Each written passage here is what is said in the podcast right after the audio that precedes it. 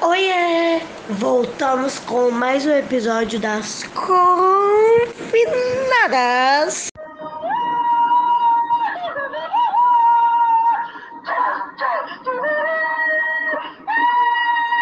Hoje eu e meu grupo nós vamos estar conversando com vocês um pouquinho sobre a carta de Pedro Vaz de Caminha e por que dela ser tão famosa. Primeiro que a carta de Pedro Vaz de Caminha, ela foi escrita por Dom Manuel, que na época era o rei de Portugal, quando o Brasil foi descoberto. E o que muitos de vocês talvez não faz ideia é que dentro da carta relata com detalhes a chegada dos portugueses no Brasil, como foi o primeiro contato deles com os indígenas e até as intenções dos portugueses sobre as novas terras e o que seria delas desde então. Nessa carta de caminho que foi enviada ao rei, podemos ver as suas primeiras impressões sobre o Brasil e também como eles ficaram maravilhados com as possibilidades do novo mundo.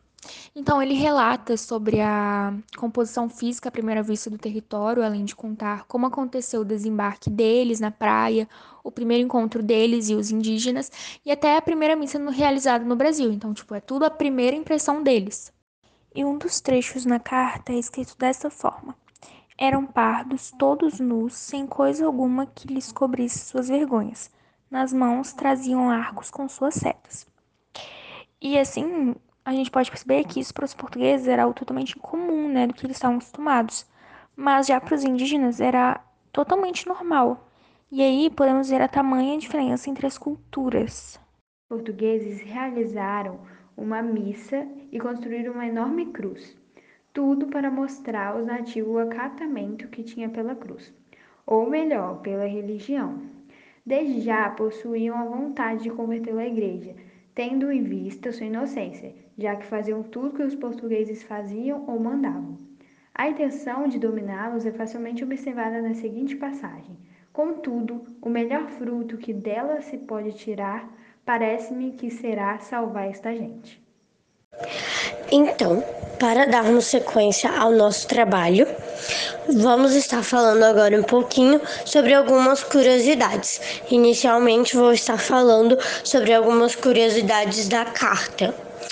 A primeira delas é que o escrivão oficial da Esquadra de Cabral chamava-se Gonçalo Gil Barbosa, mas a carta mais detalhada foi a de Perovaz Caminha, que tinha 27 folhas e foi assinada na sexta-feira, em 1 de maio de 1500. É, outra curiosidade é que a carta de Pero Vaz de Caminha foi redescoberta apenas em 1773 por José Seabra da Silva, guarda-mor dos arquivos da Torre do Tombo, em Portugal. Mesmo assim, ela demorou a ser publicada. Isso só aconteceu em 1817, no livro Coreografia Basílica do Padre Aires do Casal. Agora, algumas das curiosidades sobre as grandes navegações. Uma delas é que o historiador da Universidade Estadual de Campinas fez uma viagem aos tempos das expansões marítimas portuguesas.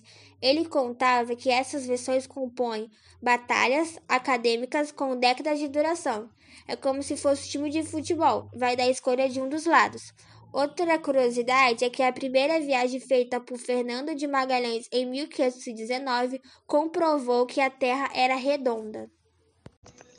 Agora vamos entrar na parte das grandes navegações, que é um termo que diz respeito à exploração do Oceano Atlântico nos séculos XV e XVI, que teve como principal país de Portugal. Esse protagonismo e tal português aconteceu devido às condições políticas, comerciais e geográficas específicas.